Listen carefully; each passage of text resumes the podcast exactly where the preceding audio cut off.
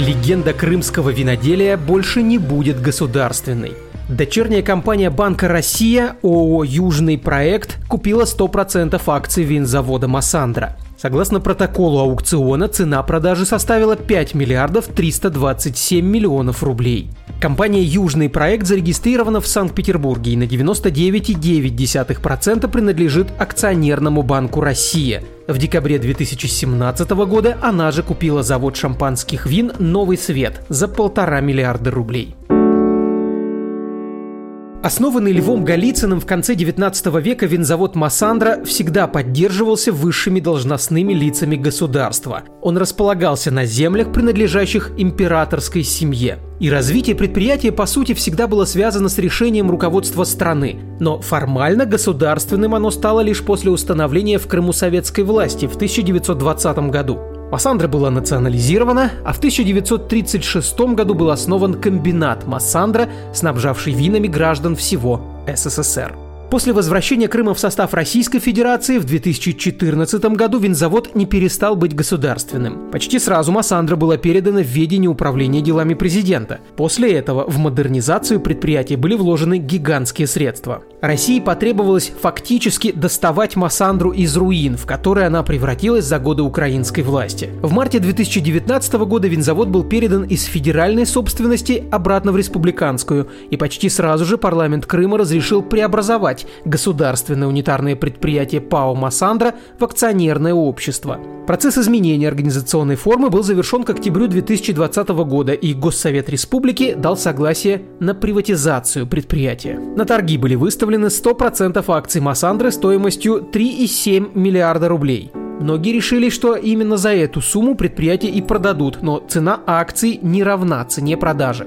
В результате начальная цена продажи крупнейшего в Крыму винодельческого предприятия на аукционе составила 5,3 миллиарда рублей. Шаг аукциона 26,5 миллионов. В собственности Массандры сейчас находится 220 земельных участков, на которых расположено свыше 1200 объектов недвижимости, преимущественно на территории Ялтинского, Алуштинского, Судакского муниципальных образований, а также около 11 тысяч гектаров земли. На предприятии работает 2800 человек. Массандра ежегодно наращивает производство своей продукции. В частности, по итогам 2019 года произведено около 20 миллионов бутылок вина, что на четверть или на 5 миллионов бутылок больше, чем годом ранее. Продукция винзавода реализуется не только в России, но и в Китае, Казахстане, Киргизии, Белоруссии, ДНР и ЛНР. Предприятие прибыльное. Как указано в аукционной документации, за 9 месяцев коронавирусного 2020 года чистая прибыль Массандры составила больше 321 миллиона рублей. Винзавод производит 88 видов вина прославившие Массандру крепленные десертные и ликерные, а также портвейны, кагоры и сухие вина. Другое винное богатство Массандры – уникальная коллекция, энотека из более чем миллиона бутылок. Это и эталонные образцы произведенных на заводе вин, и коллекционные вина, некоторым из которых уже не одно столетие. Энотека, пожалуй, один из самых ценных активов Массандры, и за ее судьбу переживают больше всего, особенно глядя на украинские годы, когда ценнейшие вина продавались по бросовой цене. Накануне приватизации Массандра утвердила специальные документы, гарантирующие сохранение коллекции. В документах обозначены правила, что закладывать в коллекцию, как их хранить, каким образом проверять состояние и при каких условиях продавать. Новый собственник, по словам руководившей Массандры с 2015 года Янины Павленко, никак не сможет эти правила изменить и распоряжаться ценнейшей коллекцией по своему усмотрению. Параллельно Массандра занимается и другой сельскохозяйственной деятельностью, например, выращиванием киви. Урожай этого года составил 4 тонны. А для проведения дегустации вина на заводе готовят различные блюда. У Массандры есть свой шеф-повар. Массандре, даже несмотря на то, что предприятие является прибыльным, все равно не хватает денег на развитие. В первую очередь нужно обновить виноградники. В ближайшие 10 лет необходимо произвести перезакладку 60% виноградников, а это свыше 2000 гектаров. В настоящее время 54% виноградников предприятия входит в возрастную категорию старше 20 лет и имеет изреженность свыше 30%, а на отдельных участках до 70%. Только на эти цели нужно потратить около 4 миллиардов рублей, по 500 миллионов рублей ежегодно, и окупаться эти затраты начнут только через 5-10 лет. Также на 60% изношено оборудование, используемое на всех этапах производства. Замена требует линии розлива, емкости для хранения, оборудование для первичного и вторичного виноделия. Обновлению подлежит и парк сельскохозяйственной техники. Завод уже закупил 300 машин, но потребность сохраняется. В целом, предприятию необходимо минимум 10 миллиардов рублей инвестиций, которых в государственном бюджете просто нет. Опрошенные Крыминформом эксперты уверяют, что от приватизации легендарный крымский завод только выиграет. Туда нужно вкладывать десятки миллиардов рублей. В мире виноделие почти всегда связано с частным бизнесом, да и Массандр начиналась как частное предприятие, считает известный винодел Валерий Захарин.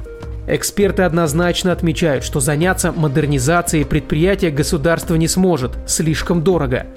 Дорого работать и самой Массандре. Будучи госпредприятием, она не может претендовать на предусмотренные правительством субсидии на развитие сельского хозяйства.